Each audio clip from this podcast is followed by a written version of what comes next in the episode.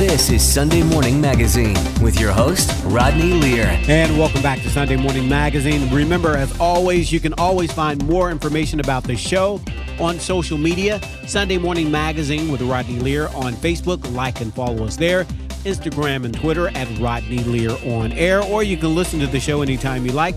Head to your favorite podcast app like Podcast One or anywhere you get your podcast and subscribe to Sunday Morning Magazine with Rodney Lear. Up next, we talk career building information, side hustles, job search, resumes, job interviewing coaches, and salary negotiations. Here this morning to help us through it all is Fatima Mirza. She is with Career Tuners. It's our pleasure to welcome Fatima to the show. Good morning. How are you? I'm good. How are you? I'm doing good. Now, you are with Career Tuners. Tell us about Career Tuners, if you will. Sure. So I founded Career Tuners in 2010, and we have since grown to becoming a small team of highly specialized certified resume writers, career coaches, interview coaches, and negotiation experts.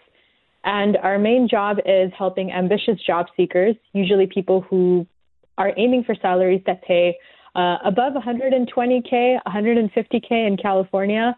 Um, basically, we help them find better, more satisfying work. Our services encompass four main components. We have a reinventing service, which basically entails career coaching, helping people find a, a career path that better matches their skill set, that better matches what the market is looking for, that better matches their you know work-life balance goals, their pay goals, everything. And that also entails a little bit of leadership coaching if you know, they want to go for like a management executive level position. The second service is rebranding. We help people with their resumes, LinkedIn's, and cover letters. We do them completely from scratch after having a detailed conversation with them about their history. Uh, we make sure that the rebranding is in line with what the market is looking for. And then the third service is career mobilization, which basically means getting your resume out there. We distribute your resume to uh, recruiters, we apply to jobs for you, et cetera, like basically whatever you need. And then the final service that we offer is helping our clients maximize their earning potential, and we do this with our interview coaching service and our salary negotiation service. All right. So we'll talk more about career in a minute, but you're here this morning to talk about side hustles. So explain to us what a side hustle is. I know growing up, uh, you have many people may have family members who have been doing this all along, but what is a side hustle? Sure. So a side hustle is a job that you can basically take on top of your full time job. Usually it involves something that you really love or are passionate about. So if you really like writing, maybe your side hustle is doing copywriting for small businesses. If you really like photography, maybe your side hustle is you know, helping people optimize their Instagram presences. So, what's the difference between a side hustle and going out and to get a part time job? They're similar, definitely, and I think some people might define them similarly, but I would define a side hustle as something where you're kind of entrepreneurial, you're doing your own thing, you're your own boss, versus a part time job, you know, it's kind of more formal. There's a contract, there's like an end date and a start date and all of that.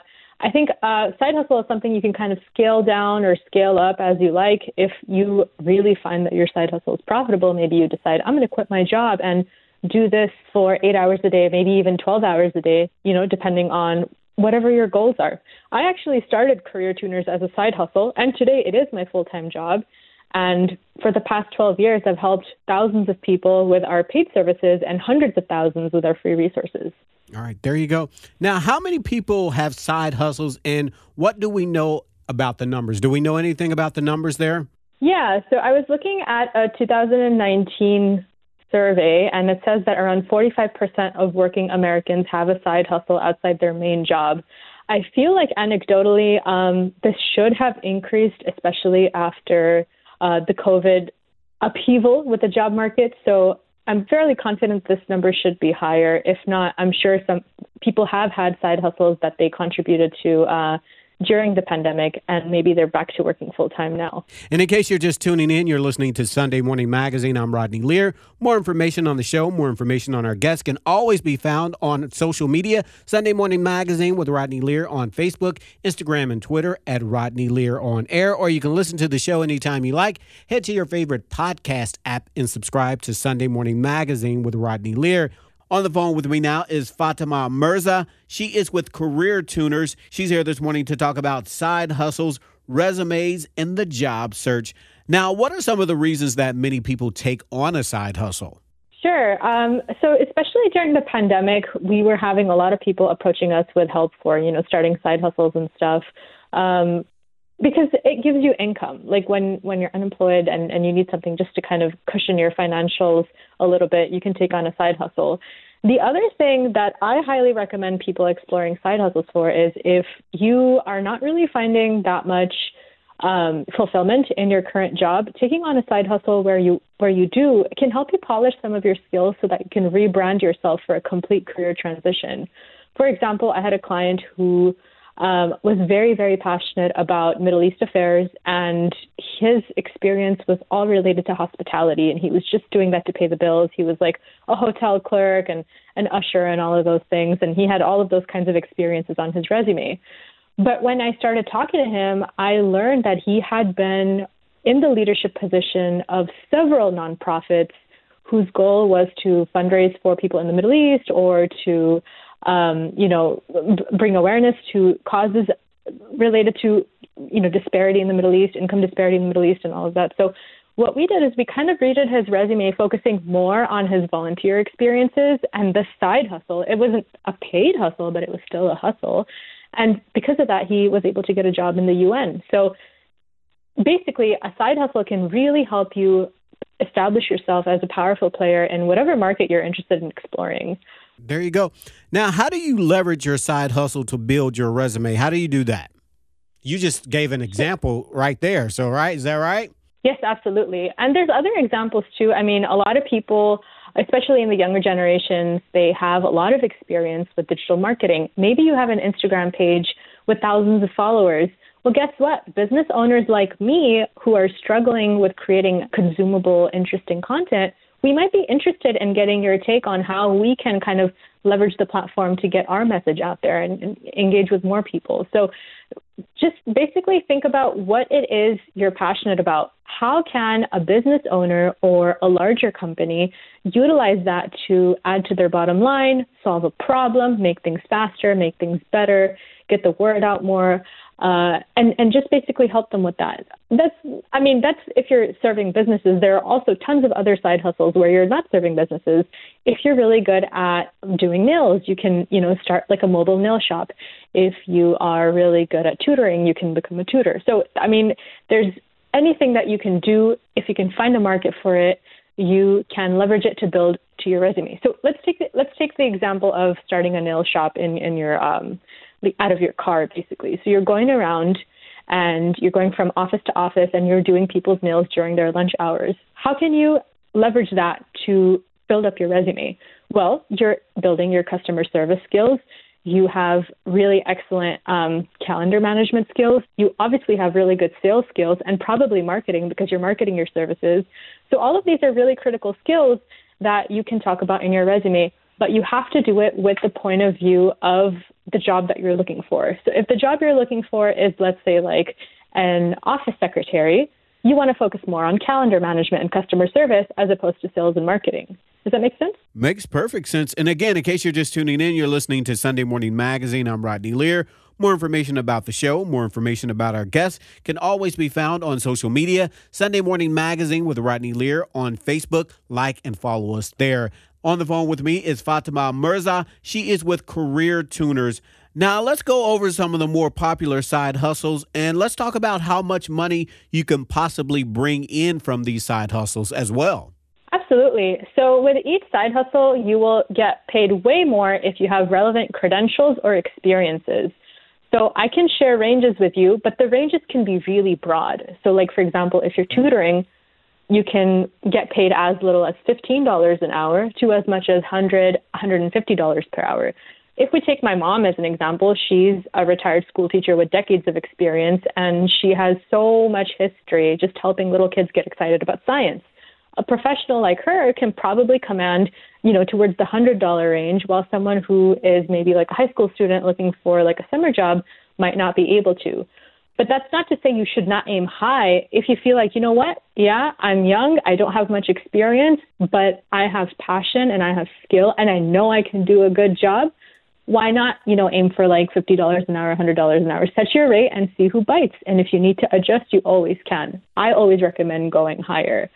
Um, some of the most highly paid side hustles, in addition to tutoring, include personal training, which you can get certifications for, managing digital media for small businesses, which again you can get certifications for, graphic design, and party planning.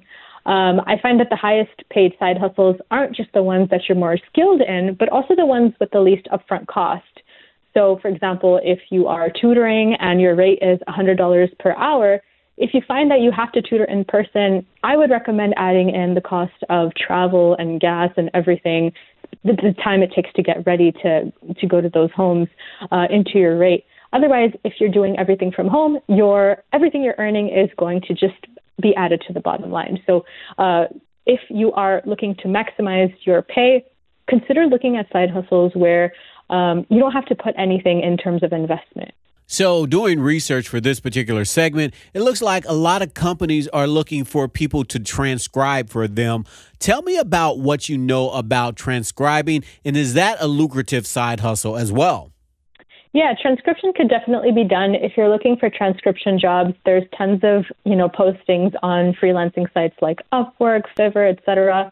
But with side hustles, if you can go for some you know a skill that not everyone can deliver, uh, you'll find that you'll be able to pay be able to pay uh, get paid more. So, for example, if you are passionate about transcription, if you really like listening to calls and you like transcribing them, if you have like court reporting skills, if you can use one of those transcription machines, you can do live transcription and probably get paid a lot more than someone who is just listening to audio files on their computer and plugging away at their laptop.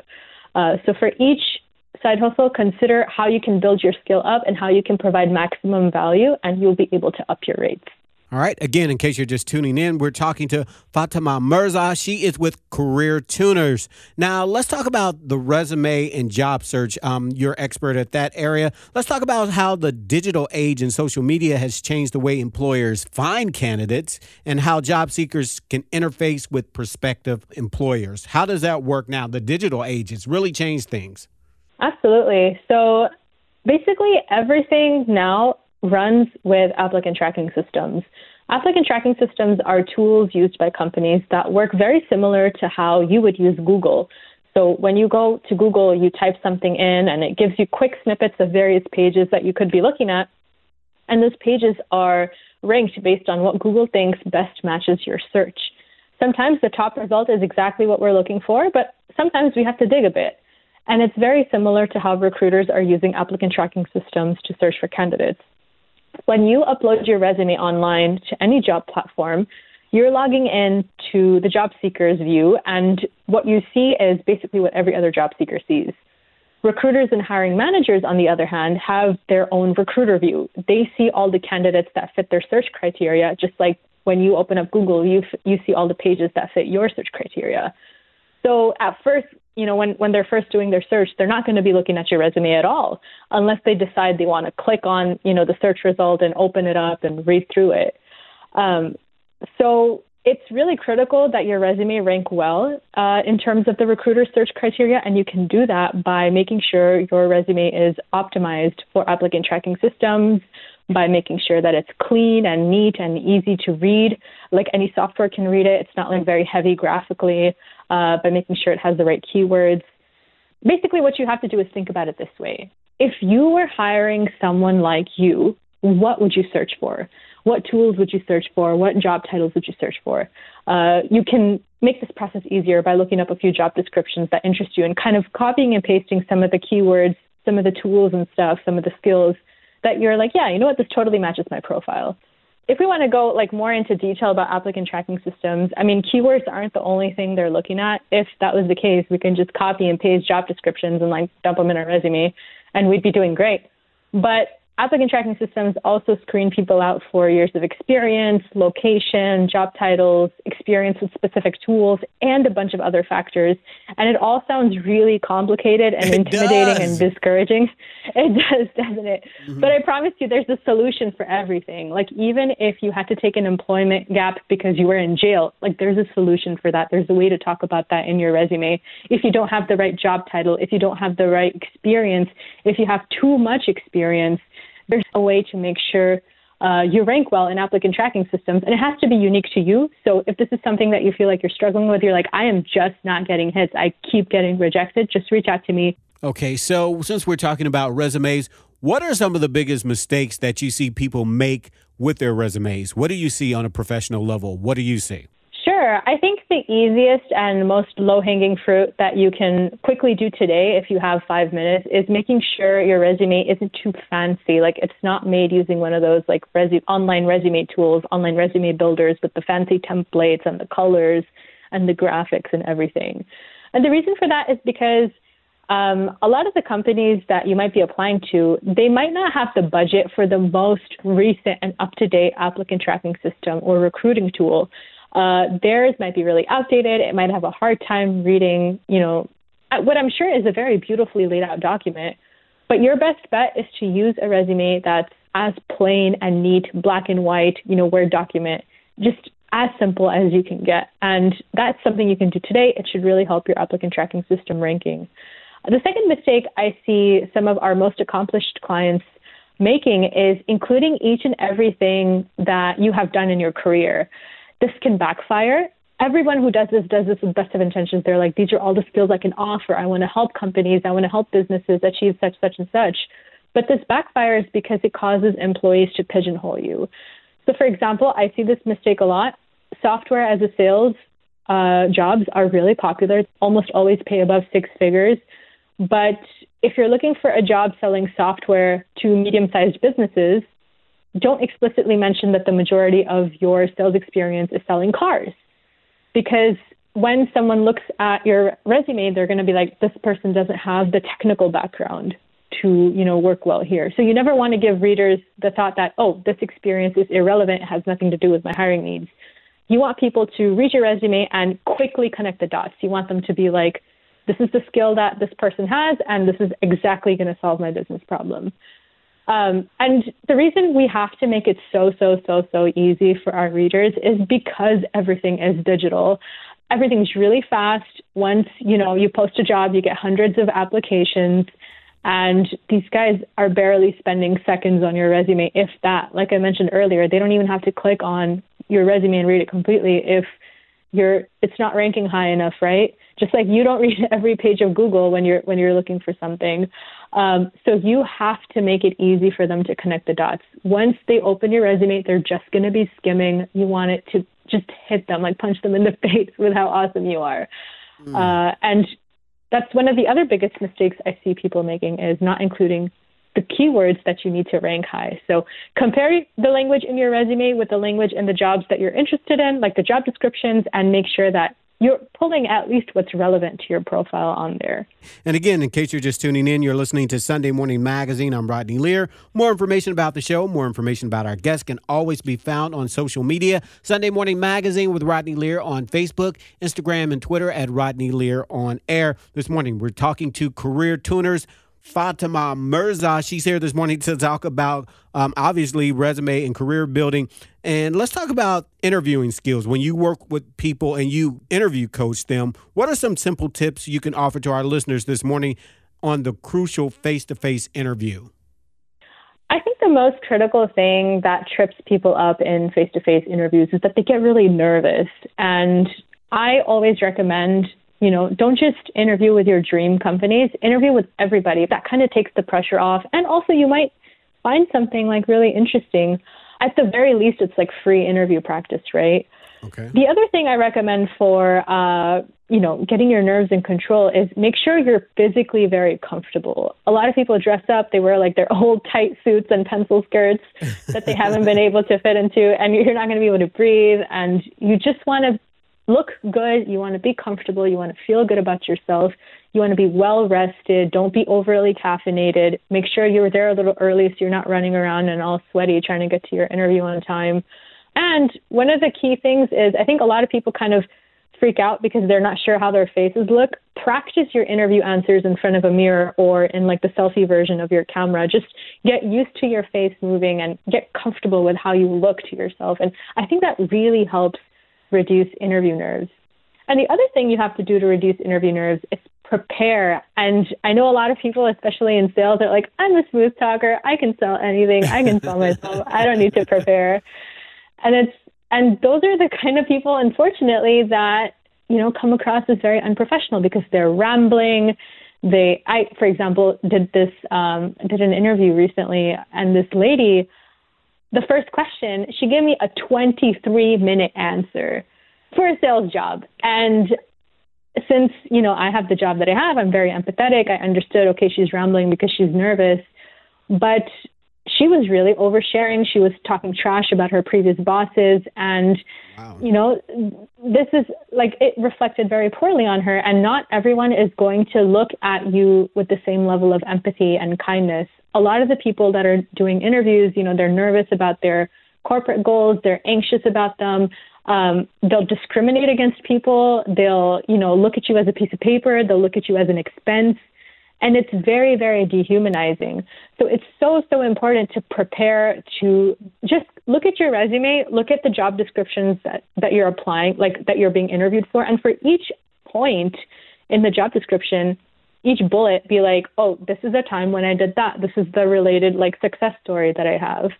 I, in the long run, I do hope that the job search world becomes kinder to job seekers. And I do see people making a lot of effort in the right direction. There's a lot of effort being undertaken to help people uh, of minority backgrounds, underserved communities, and stuff like that. But in the meantime, our best bet to being successful in the job search world is to understand how are you coming across?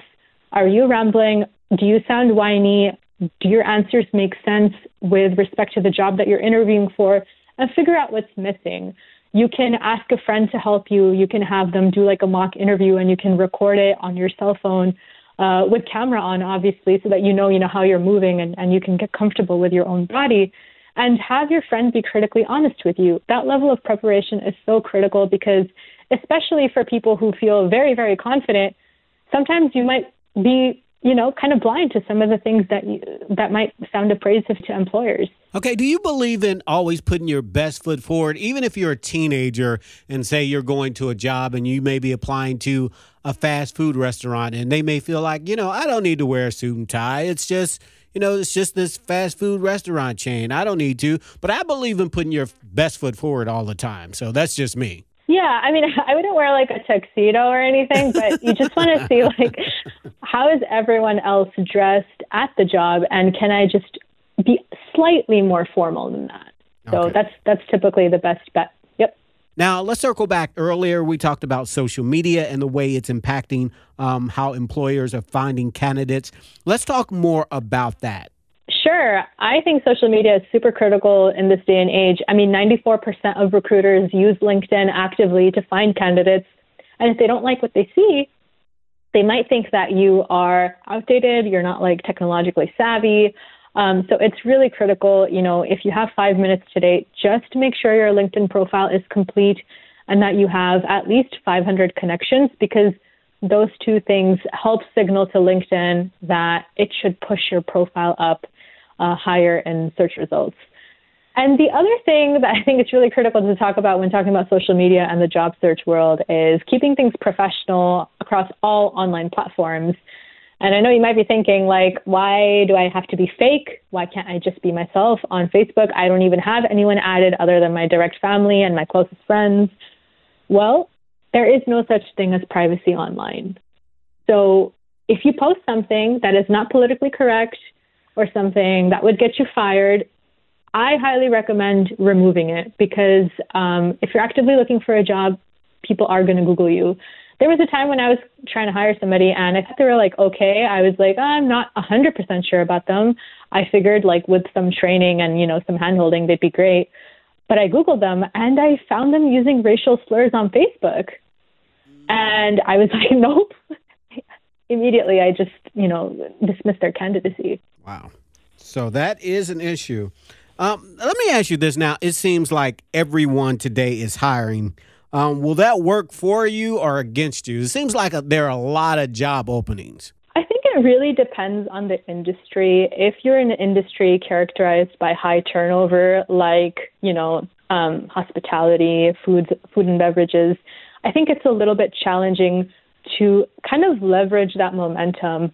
Uh, recruiters that I'm connected to that I speak to regularly have told me that people in like senior level positions, such as highly experienced IT professionals, directors of business development functions, um, and you know those kinds of professionals are able to leverage the kind of uncertainty that people are having, um, that businesses are having with retaining their hires to negotiate better offers. So it does depend on the industry. I mean, things are, it's difficult to talk about things like, okay, in the United States overall or in the world overall.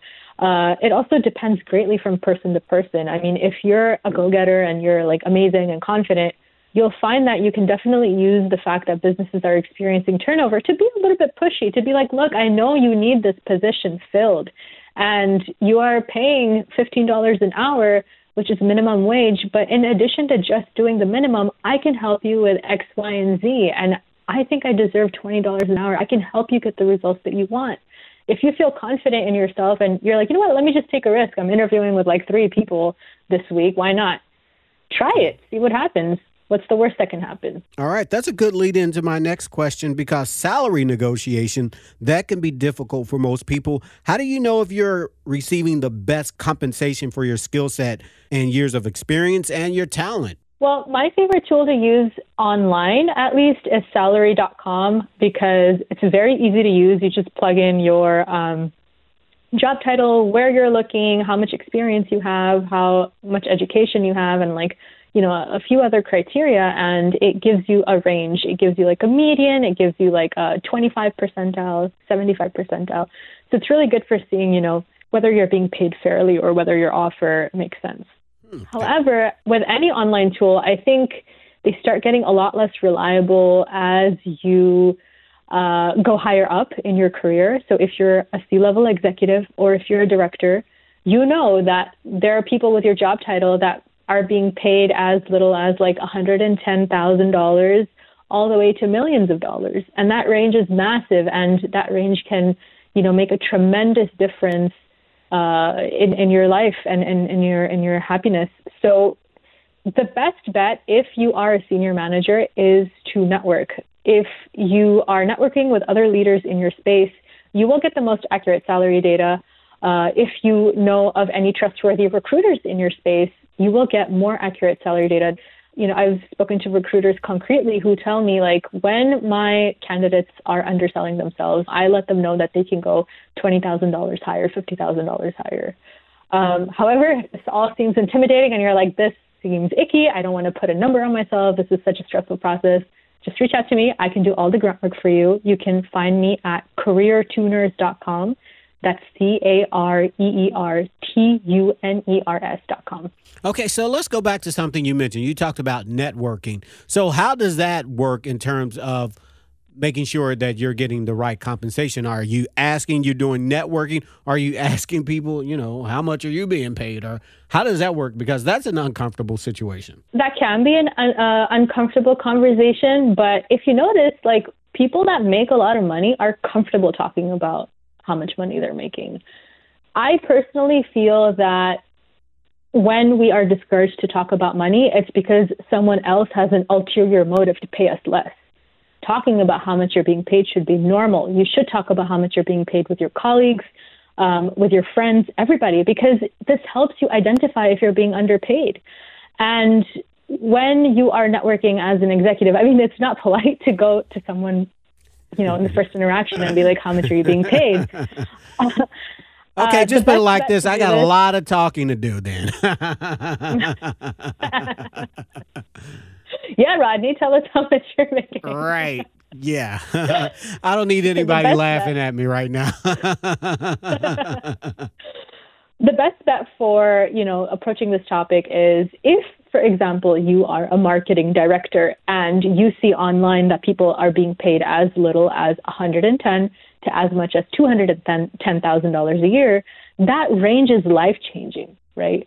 So, my recommendation would be to join uh, a marketing association, an association of professionals that specifically serves marketing professionals like yourself and talk to the organizers about you know whether they have salary data where you can get mentorship on um, what you know a fair, fair, salary would be given the scope of your role and the size of your organization, and that should really help you uh, you know figure out exactly how much how much to ask for and whether you're being underpaid. As you develop friendships with people in your space, I think it's okay to, you know, be a little bit transparent. Be like, listen, I think I'm not being paid fairly. Um, you know, I think I should be making a little bit more, but I don't know if, you know, I'm I'm just making this up. What do you think someone with my experience should be making? And if you don't mind me asking, can you share like how much money were you making where you when you were at my point in your career?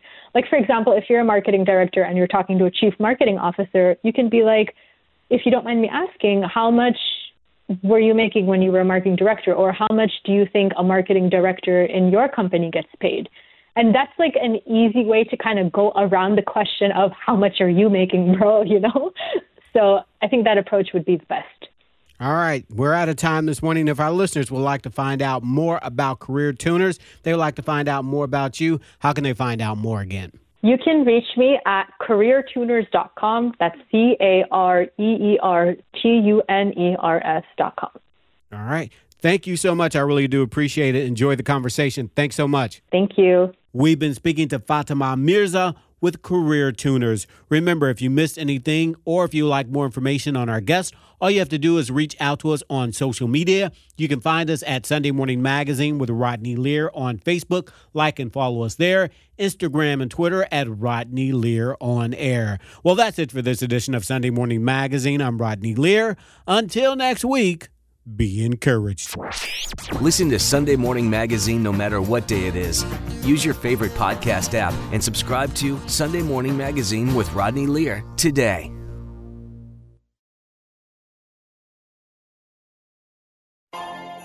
Peloton, let's go! This holiday, with the right music and the right motivation from world class instructors, we're gonna pick it up a notch. It's the holiday season. You might just surprise yourself with what you're capable of. Work out to thousands of live and on demand classes, from running to cycling to yoga. Try Peloton risk free with a 30 day home trial. New members only, not available in remote locations. See additional terms at onepeloton.com slash home dash trial. Peloton, motivation that moves you.